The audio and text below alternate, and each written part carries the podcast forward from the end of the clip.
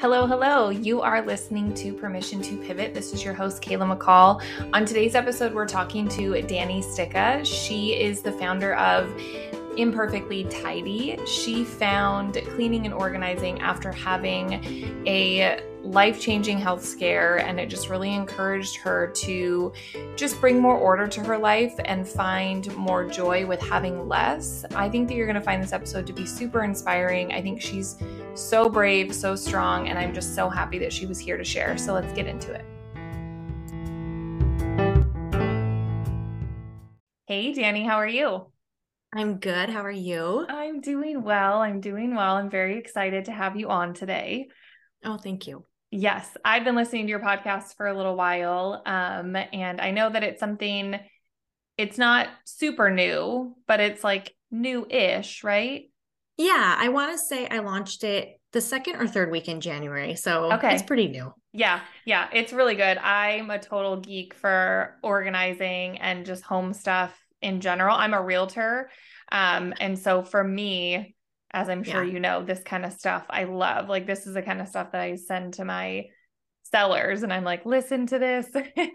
you need to do these things. And so um, I find it super interesting. So um, I just wanted to start with that, letting you know that I think it's really great. I love what oh, you're thank doing. You. Yeah, yeah. Well, I'll jump into our icebreaker question. I ask all my guests this right at the top. What was it that you said you wanted to be when you grew up when people would ask you? It's pretty funny. I used to tell people that I wanted to be a wedding planner. Oh my god! Plan weddings. Yeah. I love. I did that for seven years. You did? I did. Yes, I did. I owned an event planning company with my best friend for seven years before COVID hit. That's and amazing. Yeah. It's a wild. Well, the job. funny it is so that's the funny thing is I ended up getting into the event industry. The only wedding I've ever planned was my own. So yeah. it never happened for me, but lots of other events. So yeah. Oh, that's really funny. Yeah, I have a lot of uh, amazing memories, and I think the just the pers- life perspective I gained during that career, I feel like was really really powerful and i think it really helped me during real estate too because navigating these two very important times in people's oh, lives yeah. yeah. but my Monumental. best friend my best friend was the same as you growing up she said she wanted to be a wedding planner she was the one that like for christmas would ask for like a subscription to like bride magazine and stuff like that were you like that too did you just love all things like wedding and love or was it more the planning that excited planning. you okay got it yes, yes. yeah. yeah yeah. Well, that's really, really fun. So you said the only wedding you planned was your own. So you yeah. didn't go into that direction fully, but you got into events a little bit. What's mm-hmm. kind of the backstory on, you know, growing up? Did you end up going to college for like event management and things like that? Or mm-hmm. what was kind of that route for you? I went to college and ended up just getting a very traditional communication degree. Mm-hmm. I was going i was oh i always wanted to be a wedding planner and then the later part of high school heading into college i kind of fell in love with journalism and writing and the news and so i thought i was going to be like the next barbara walters and so that mm-hmm. was my mm-hmm. whole trajectory through i mean i have so many pivots but that was my whole trajectory through college and then my senior year of college i did like a six to eight month internship at channel 12 kptv mm-hmm. here in portland and it was amazing. I'm so glad I did it because I learned right before graduation that the news was not a place for me and ended up going back to the event industry like right upon graduation. so, what was it about the news that made you decide it was not for you? They um they are the news and they need to get the news and they need to get stories that are compelling and mm-hmm. uh, emotion inducing and so they had sent me and a video guy to sit outside of someone's house whose child had been um, taken by the other parent oh. and wasn't supposed to wasn't supposed to be with that other parent and then the mother mm-hmm. was finally getting her son back and they wanted me there like when they were getting home and i was like yeah i'll go and sit there but i'm not doing that it was yeah. like my own little like protest like i'm not there's no yeah. way i'm yeah mm-mm. and i realized that's what it was going to take mm-hmm. for me to get anywhere in the business. And so I finished up my internship. I graduated a month later and that was it. I was like, and okay, not, let's start yeah. over. well, I feel like, like you said, it's it was such a great thing that happened that you had that internship and that opportunity to really work in the field before oh yeah you know fully because imagine if you just would have been like yeah this is what i'm going to graduating take a job there and then and then find all that out that would have feel like maybe would have been way more devastating oh yeah because in order to get anywhere to you have to start off in really small markets. And so i would have had to relocated to a really small town in idaho or montana or iowa. I would have had to pick up my whole life. And then i would have found out oh my what is this? And then really had to start all over. So i had an amazing experience at channel 12 the people were incredible so kind. I learned so much. I think my writing skills really took off during that time. Mm-hmm. but it just wasn't a career that was going to fit with me. Yeah. Ethic yeah. with my own personal moral standards. For sure. And I feel like, gosh, what a what a hard job. I feel like you don't think about that when you watch yeah. people on on the news, especially the ones that are like behind the desk reporting. But then when yeah, when you see people out in the field having to like pull the sadness out, you're like, oh no, no. no. And they have to go there's a lot that they have to deal with too. And it's mm-hmm. tough. It's a tough job. Yeah. So you realized that was not for you. So you went yeah. back on the path of, okay, I'm going to do events now. Um, and what did that look like? Where were you, were you working at like a hotel, an event space, doing your own thing? I got a job with a company here in Portland called Jeff Sanders Promotions, mm-hmm. and we did golf tournaments for mm. like large corporations. One of the first ones I did was for GI Joe's when that was oh. still a company here in Oregon. Yeah. That was so much fun. And then we would go to Boise, Idaho and do um, an amateur. Mm-hmm. And yeah, so we just did like some of the Safeway um, classics and we would go to like Florida for Winn Dixie for their the grocery store down there for their golf tournaments. So yeah, it was like these corporate golf tournaments, and oh, that's where I fun. started off, and it was very fun. I loved okay. it. Okay, yeah. How long did you do that for? I was there a little over a year, and then I got married and had my girls very soon after. So mm-hmm. I was only in the working world for a little bit before marriage. And yeah.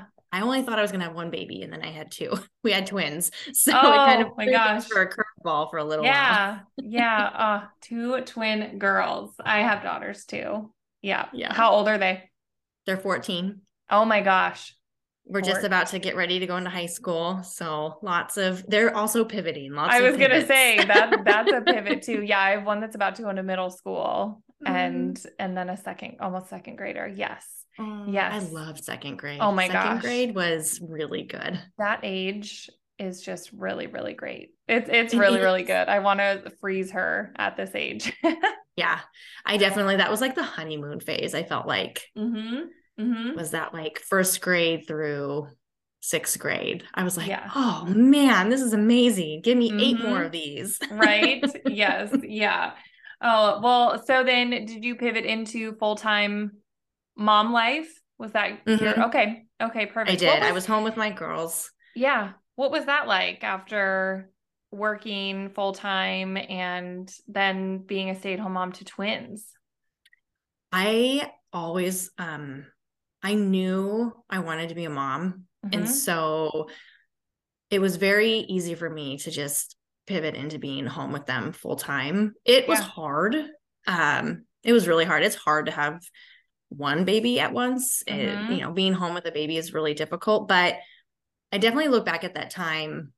I'm really glad that I did it and that I was the full time parent mm-hmm. home with them and volunteered, like when they got into school, volunteering in their classroom and just mm-hmm. getting to be that primary parent i just i loved it i have so many good memories from that time and i made some really good friends and it was a yeah. it was a good time yeah so at what point during that time did you decide that you wanted to try something else that you wanted to maybe bring something else into the mix of being a stay-at-home mom when they were in kindergarten, I reached out to my old boss at Jeff Sanders Promotions, the man who hired me. And I reached out to him and I said, you know, I'm looking for something super, super part time, just something to do a few hours a week while the girls are in school. And can I put you down as a reference? and he had started a business of his own during the time that I had been home. And he said, Well, if you're looking for something, then why don't you just come and work with me? And he had started his own event company doing nonprofit benefit auctions. He had went mm-hmm. to school to become an auctioneer. Mm. And then he also did a couple, uh, he had a couple golf tournaments that he was still doing for um, a couple of nonprofits. And so I just jumped in and started working with him again. And I did that for a couple of more years. And then everything came to a halt in 2016 when I got sick. And so that's when like the major life pivot mm-hmm. really happened. mm-hmm. Yeah, explain that a little bit. So in 2016, January of that year, the girls had turned seven and we took them to Disneyland. And they we were there for a week. and We had the best time ever. And then we got home, and a week later, I started feeling really sick and we couldn't figure out what was going on. And it was about a week of in and out of the ER and in and out of urgent care. And then finally, like day six, when things had progressed to the point where I couldn't really walk and it was like, what is going on? Yeah. They did a spinal tap because that's the only way you can diagnose Guillain-Barré syndrome is through the spinal tap. And that's when they found out that's what it was. Mm-hmm. And then it was a year long process of just getting my life back at that point. It was a really rough year. So, what is, you said, how do you say it? I know it's so weird. I had never heard of it. It's called Guillain-Barré syndrome. Guillain-Barré I just call syndrome. it GBS. Okay. So what GBS is GBS? How is it like what are the what are the sim I'm curious because I feel like a lot of people can relate to this. When you hear of somebody being impacted in this way with some kind of um, disease or sickness or whatever, it's like it's in our nature to be like, oh my gosh, what are what are the symptoms? How do you know? What are you know? and and it sounds like this might be like a rare thing, but I feel like yeah. as we all get older, we just start hearing more and more of people getting sick and, and these things happening. And so it's it's a natural thing to be like, what happened? Like we want to know yeah. everything because it's it's so real. And you had seven year olds, and so your whole life just had to, like you said, had to just shift. And I just cannot even imagine what that it looked like. Was, yeah, it was ugly. So basically, what GBS does is it causes you to be, it causes temporary paralysis. And so it starts at your feet and okay. it moves its way up. And it really depends on when you catch it and when you start treatment, how bad it'll get. And so as it moves its way up, um, those things just stop working. So like, so were you? You said you were feeling sick. Yeah, like I thought I had the flu. Mm-hmm. And or like some sort of a bad cold. Yeah. And my lower back was really hurting me. Mm-hmm. And then eventually, a couple of days later, I was my um I was having trouble like staying conscious, like I was passing out all the mm-hmm. time. Mm-hmm. Oh. Um, and then it got to the point where I couldn't walk. And so like my husband, his name's Jesse, he's on the phone with like neurologists and mm-hmm. chiropractors and he's like so scary yeah they had done like mris and all these different things and they just couldn't figure out what it was and it just had to get to the point where it was really bad before they could figure it out because very few people even know what gbs is mm-hmm. um, doctors it's not something that they really study in school because i don't really know why um, yeah and so it's hard to diagnose and you have to get pretty far gone.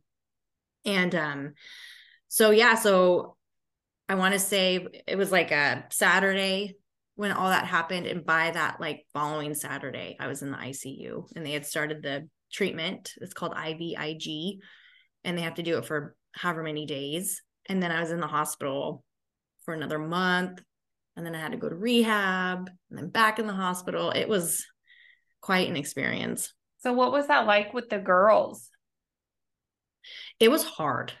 Yeah, because they're old mm-hmm. enough to like need a conversation, yeah. right? Like, you can't, it's hard to leave it at just like, oh, mom's sick. It's like, I can think yeah. of my seven year old, and that would not suffice for her, right? Yeah. So, I'm imagining you had to have some like tough conversations with them. Yes. And honestly, I wasn't a part of any of that because yeah. I was so medicated and so far like out of it um mm-hmm. they they shielded them from me for a long time. Like they didn't come and see me in the worst of it when I was in the hospital because yeah. it would have been too jarring yeah. for them. Mm-hmm. So, yeah, I mean, I left one night and then they didn't see me again for weeks. Oh my gosh. Yeah. Oh, that makes me want to cry. Um, what, so I want to let you continue to tell your story before I ask any more questions. So you're in the ICU, you're getting all the treatments. You said that that was a really long process before you were feeling well enough to be at home. And I'm sure there was aftercare stuff once you were at home as well. Mm-hmm. Yeah. I was in and out of the hospital for six or seven months. The GBS, it always kind of picks a spot on people and it's always a different spot for people. And so for me it really focused in on my um, digestive system. And so i wasn't able to not initially but eventually it got to the point where i wasn't even allowed to drink water. So i had to be purely on a uh, nutrition called tpn and it had to go in through a PICC line in my arm. Mm-hmm. and that was how i had to get everything my liquids and my nutrition and that's basically what kept me alive because the damage done to my stomach and everything was so severe even water was too much for me to process. It was crazy. That is so crazy. we um eventually i was home i want to say it was late spring and so my husband had to administer that every night. He had to get it ready and put in all the vitamins and mix it all up. He had to go through all this training. Um, this so might be a dumb set... question. I'm no. sorry to interrupt you. Mm-mm. I've always wondered this with people that have like feeding tubes or PICC lines or whatever. Do you feel hungry? Is that like an um, like I feel mm. um, like emotionally because like I had to do like a liquid diet for 14 days and I feel mm. like what it did to like mentally was really rough. So I've always wondered people that have to go through something like what you went through do you feel that sensate like do you feel like you're missing out like do you or- for me my nausea was so bad okay that i never was hungry okay. but i was thirsty and mm-hmm. i i would hear people getting a glass of water and mm-hmm. i would just be so angry at them yeah like wow, must be nice to just yeah. get a glass of water whenever you want. I mean, right? just like so bitter towards mm-hmm. them. yeah, which I feel like is so understandable. That's such like a simple thing, but when it's mm-hmm. taken away from you, I can only imagine a mentally like mentally it, it does oh, it yeah. has to do something to you. Oh yes. I we always laugh. I mean, we laugh about it now. My husband will tease me. He's like, you know how, you know, people will get sick and people are, you know, they'll say, wow, she's, you know, there's such a fighter and there's such a light. Jesse's always like, we weren't saying that about you. You were a nightmare. oh my gosh. You're like, well, if you only knew how horrible it was. I know. Uh, I'm like, it was horrible. Yeah, you're I mean, like, there became, was no positivity there. Like, no, what? I mean, yeah. I was a monster. And I I think the hardest part for everybody was I which is hard to imagine now, but I became pretty much nonverbal because even speaking was like painful and would make me feel even more nauseous. And so I just became like silent. And so was, which is hard to imagine now because do they know like what caused something like that? There are certain things. So sometimes um like getting the flu will mm-hmm. um like getting some sort of a virus a lot of times is what triggers Guillain-Barré syndrome because what it is is your uh why can't I think of the word? Um oh my gosh, the thing that keeps you from getting your uh, immune system. Immune, immune system. Yeah, yeah, yeah. So your immune system kicks in and it fights that virus and then it doesn't stop. Like something gets triggered and it keeps continuing. And so then it's like attacking everything in your body and that's what gbs does. For me if i had to make a guess for what happened to me was mine was stress induced because leading up to me getting sick i was just like it was uh, the amount of stuff i had on my plate was mm-hmm. insane. And i was irritated and angry and frustrated and I was drinking too much. And so I know my body was just like we can't do this anymore. Mm-hmm. like we got to stop. Yeah. Yeah. And it's and it's interesting how I'm sure there were other little signs and you know red flags along the way of your body trying to tell you to slow down and to you know take things off your plate. But it's so easy for us to just like try to power through. And then i mean that's like worst case scenario what happened to you but it was the ultimate yeah. slow down the ultimate now you have no choice but to oh, just yeah. rest and everything was stripped like everything yeah. was stripped away and yeah it was the, the entire year to get back um to get my light, you know, to be able to drive again. And I remember a neighbor girl, she saw me the first time out driving and she her mom called and she's like, They saw you out driving today. They're so excited. You know, it was like oh, a year later or something. Yeah. I was like, Yes, I'm driving. I can like be I'm, trusted behind the wheel. right. I'm gaining some independence again. Yeah. Yeah. Yeah. Yeah. Yeah. Oh, that's so wild. And I feel like so I know there's other pivots that have, have happened after that, but I have to ask with your girls now they're 14, so this happened seven ish years ago. Mm-hmm. How how did they feel about it? Do you feel like do they and and maybe a question for you too? Do you have like residual anxiety about health or did they have feelings about it or how have you guys kind of recovered as a family from something like that? Yeah, that definitely took some time. My I always say my oldest daughter she was the first one born, but she um had the hardest time with it because she just kind of deals with a little bit more anxiety than mm-hmm. my other mm-hmm. daughter and it took her a long time to feel safe with me again mm-hmm. and to mm-hmm. feel comfortable with me again because I had essentially just kind of disappeared from her life overnight. Mm-hmm. Yeah. And then was gone. And all these other people had to step in and do all the things that I had been doing. Mm-hmm. Um, and then because the GBS created such a severe form of gastroparesis, I was vomiting constantly. Ugh. And so even to this day, like she has a really hard time with anything like that. Mm-hmm. Like there was one point where she felt like she was going to vomit a few years ago and she, she was in a full blown just panic attack. Mm-hmm. So we've definitely had to work through some of the the trauma that they went through yeah. during that time. Yeah.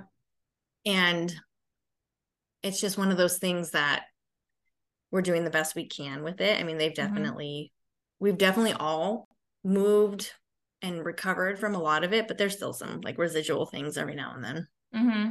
Yeah. Yeah. I'm sure. I'm sure that's a really impactful time in their life.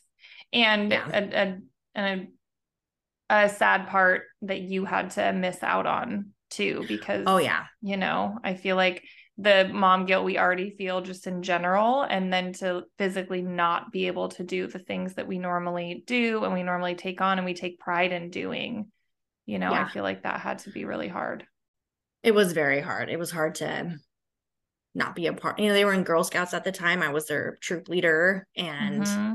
just I mean just all of it. I had Yeah. There were they were, they still are my whole life and mm-hmm. so to have missed all that. Yeah, yeah. It was hard. Yeah. So then as you were healing and recovering from that, what were some things that you were slowly starting to bring back into your life? Um, mm and what were some of the things that you maybe were deciding not to bring back into your life yes so i started to get better and i like i've always loved working and so i wanted to like get back to work and i remember jesse being like mm, i think we need to hold off a little bit mm-hmm. because mm-hmm. you're not fully recovered and you need to be fully recovered before you yeah. can you know add anything and i remember being so mad like how mm-hmm. dare you he was 100% right i yeah, was pushing yeah. it early but um you know i didn't like hearing that mm-hmm. and so i had to put off getting back to work for a while but when it was finally time i um slowly started to reintroduce just really small things like i would help his name was Patrick, who I used to work with during the event. So I would help Patrick, which is very small odds and ends here and there, just to kind of feel like I had a little bit of a purpose outside of the mm-hmm. home and and then starting second grade, I wanted to volunteer in the girls' school a little bit more. And so I would help their two teachers with um, organizing like all the books and things like that mm-hmm. in their mm-hmm. classroom because we they had to do a new sorting system that year and i was like well i can do that and so because mm-hmm. it just required me like scanning and putting on a sticker and mm-hmm. so i just started to do like really small things like that that gave me some purpose but i could leave there mm-hmm. like nothing was coming home with me when i was home i was home mm-hmm. and that's something i'm still trying to work out mm-hmm. it's it's a constant balancing act for me i'm I'm just prone to taking on too much. I think it's just yeah. how we are as women. And I'm just constantly just my husband laughs all the time. He's like, you just you take on too much and then it it overflows into, you know, then I'm like, hey babe, you gotta help me with this stuff. And he's like, I don't sign up for these things. uh-huh. yep. I feel like I do I do the same things. I remember oh, yeah signing up to coach our girls as softball. and I never even I never even played softball, but they needed a coach. And I was like, well, I'll do it. And then poor Brian just gets drug into it. And now he's actually oh, the yeah. softball coach because I didn't know how to do it. Um, so yeah, I, I did that I, in soccer. Yeah. Yeah. They needed an assistant coach. And I'm like, I've never played soccer in my life, but I can corral kids. So. Yeah, yeah. If you need it, I will make it happen. Um, yeah. So I can definitely relate to you on that too. And um, you know, that is something that I feel like is always a work in progress with me of trying to realize the things that I should actually say yes to and that the things that I shouldn't feel bad about saying no to. But I feel like it is, it's a constant, it's a constant battle. It is. And I think it's because we want to be a part of our community. Mm-hmm. We want we're helpers. Mm-hmm. And it's not that we're trying to just stretch ourselves so thin, but we see it in other people and we're like, oh, we want to help them so they're mm-hmm. not stretched so thin. Mm-hmm. it's just this yeah merry-go-round. Yeah, yeah, for sure.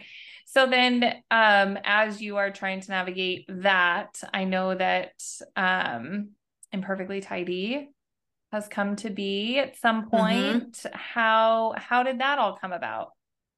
So Imperfectly Tidy was born out of everything that happened with GBS leading up to it. Things were like a literal mess. My house was a mess. Mm-hmm. You wouldn't walk in and think, oh my gosh, it's a mess in here. But like every drawer and cupboard and closet was just mm-hmm. packed.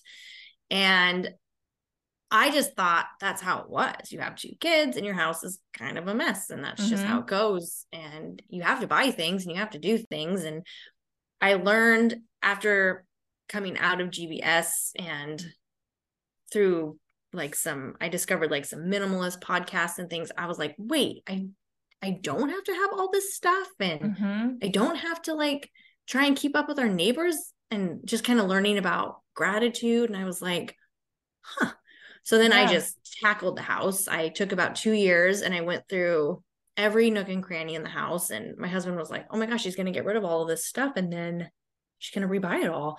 But I didn't.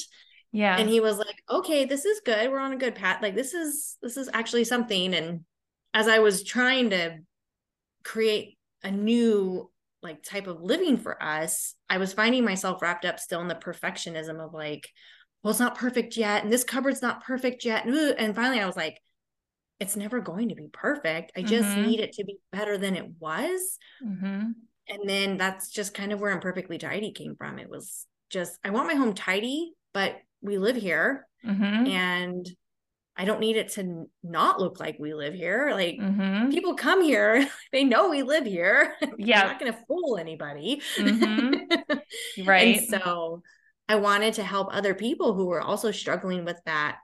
I want my home to be better, but is there a middle ground between it's a complete chaos and it's perfect con- container store perfect all the time? Like there's mm-hmm. got to be something else. Like there's got to be another option.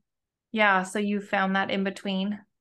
Yeah, I found that in between. And And I realized it's sometimes about the stuff, the physical stuff, but a lot of times it's purely our habits and giving ourselves time to be able to manage things like the laundry and the dishes. Like if you're just running from thing to thing to thing, there's no time to just take a few minutes and take care of the things and then move on. And mm-hmm. I just realized, wow, you got to give yourself that breathing room. Yeah. Yeah. I literally yesterday was running around the house and I was like, oh, I need to take a shower, but I also need to do laundry. Husband's like, take take a shower. Can you just yeah. do that first? Take care of yourself first and then yes. do the other things because yeah i feel like especially when you work from home and stuff it's so easy to get caught up in every other thing and yeah. then feel like you've just been running in a hamster wheel all day long all day long you feel yeah. like you haven't gotten anywhere mm-hmm. have you created some really great systems that you've started to be able to share with people that you feel like have been impactful um, I know you have some great episodes on your podcast about different tips and tricks. Um, has that kind of evolved for you? Yeah.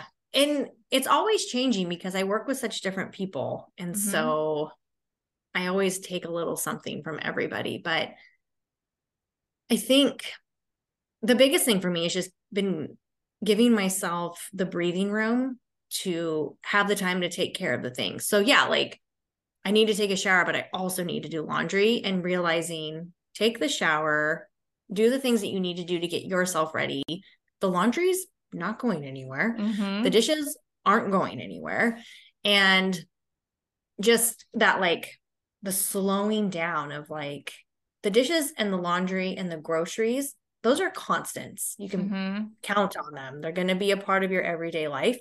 So if it is too many dishes and too much laundry what can we do so we can pare it back mm-hmm. so my thing is like towels if you're washing you know 30 towels a week that's going to feel like a lot because you're just constantly washing towels but if you can cull it down to where each person in the house has two towels let's just mm-hmm. say all of a sudden you have more space in your cabinets you're doing one load of towels a week all of a sudden just having a little bit less gives you a lot more as far as like your time back.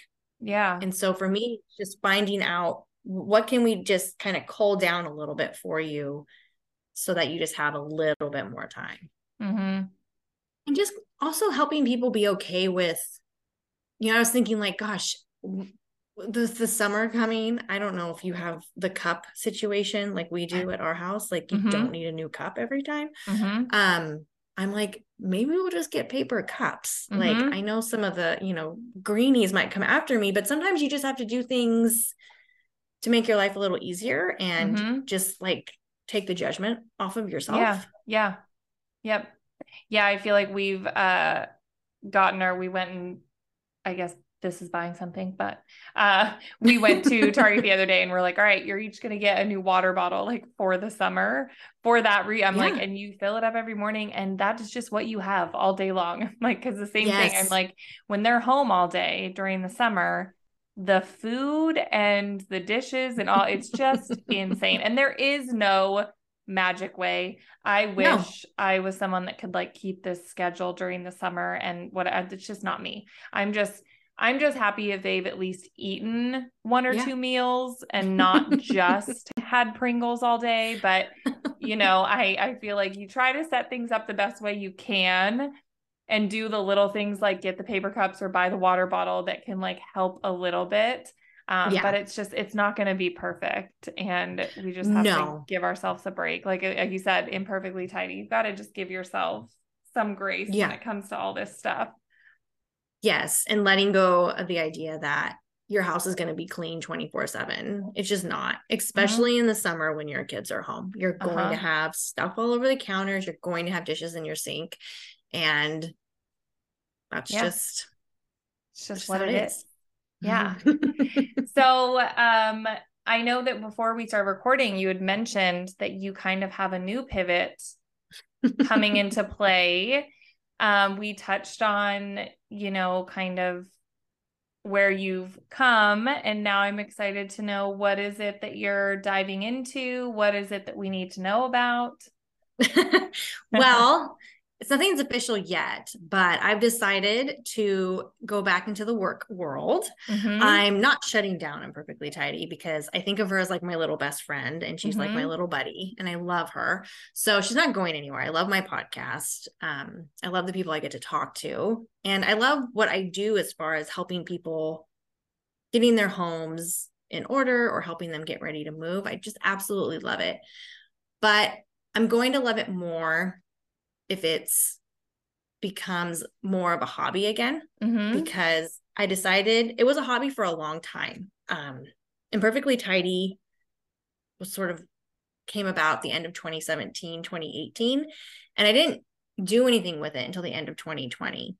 And it was a good pivot at that time because the girls were in fifth grade and we were doing the Zoom school, and I was getting calls left and right while I was at work about she said this and no, she said this. And I was like, okay, I kind of feel like I need to be home with them mm-hmm. right now mm-hmm. because this isn't good for anybody. This isn't working. Yeah.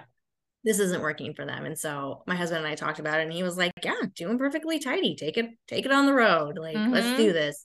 And I was like, Yeah, it feels like a good time. And it was. And I'm so glad I did it. But I am ready to I like working in an office. I like having coworkers, and I've really been missing that camaraderie. And I've really been missing going to work and then being done. Mm-hmm. Um, I feel like I've just been working around the clock since I started Imperfectly Tidy. I'm preaching to the choir, especially as a real estate agent. but no, I, I'm loving that you're sharing this because I think so much it's the other way around, right? People are leaving the office or whatever and and I get that mm-hmm. that is great too but yes there is something to be appreciated about that workplace environment and I totally get where you're coming from I did the same thing where I quit my business and when I did event planning and I went and got like a 9 to 5 job cuz I just wanted to go to work and come home mm-hmm. and not mm-hmm. be at mm-hmm. work so yes. I, I love it yeah that's where I'm at right now um but I'm still scheduling clients. I just mm-hmm. had a mm-hmm. call yesterday and I'm ske- and I'm just scheduling it around my new schedule. Yeah. Which is what I was doing anyway. Yeah. I would still have to schedule around my schedule. So mm-hmm. um I'm excited for it to go back to being just something that I have fun for and passion for mm-hmm. and a hobby that obviously makes money. Yeah. But yeah. Just um yeah. I'm really but excited it, about it yeah, it can kind of have its place where you want it to, and it doesn't have yeah. to be all encompassing. And then you can yes. love it more. Yeah, I already feel like I love it more since I'm I'm giving it a little bit less of a role in yeah. a weird way. yeah. I think that's so amazing um to recognize and to be able to say, yeah, no, you know what? This I want to go do this for a while and because what I'm doing right now doesn't it's not it you know and yeah giving yourself permission to go and do that i think that's really really yeah. brave and it's powerful and i think it's so great for other people to hear and it doesn't just have to be one thing forever you know Mm-mm. you've poured your heart into imperfectly tidy and it's a yeah. great thing that you love but it doesn't mean that it's the only thing you're now allowed to do exactly and i struggled with that for a little bit because mm-hmm. i thought I had to pick. And then I realized, yeah. no, basically, I'm just going to work with the clients that I already have. Mm-hmm. And mm-hmm. they're ongoing clients anyway. And I want to keep working with them, mm-hmm. but I'd like to do something else too. So I'm like, I don't have to pick. No, that's amazing. Are you going back into events? No, um, maybe I have a couple of feelers out there right yeah. now. We're gonna yeah. see where I land. I might end up back in events. I do love events. That was yeah. always kind of my favorite part because I did a lot of events like with imperfectly tidy. I would do like clutter, or I still do like clutter clinics and mm-hmm. teaming up with other people. And it was, you know, it was like I wanted to do an event. I always wanted to do an event. And so yeah, that's amazing. Well, I'm so excited for you. And I I love hearing your story and I'm so grateful that you were willing to come on and share it. Do you have advice for someone else out there that might be thinking of making some sort of change or pivot? Any words of wisdom? I always do the best. You know what you need. And we seek a lot of outside advice and uh, we ask other people's opinions, but I think we always really know on the inside. Mm-hmm. And so giving yourself a little bit of space to just sort of hear what your instinct is telling you because your instinct's always going to be right. Mm-hmm. Yeah. So just trust yourself. Mm-hmm. Trust yep. yourself. You know, you know yourself better than anybody. Yeah. Yeah. I love that. And I really, really appreciate our time together. I'm going to go ahead and link all your stuff so that people can come follow along for all the home mm-hmm. organization tips and all Thank of you. the good stuff that you offer. And again, I just appreciate you being here. Thank you so much. Well, thanks for having me. All right. Bye, Dani. Bye.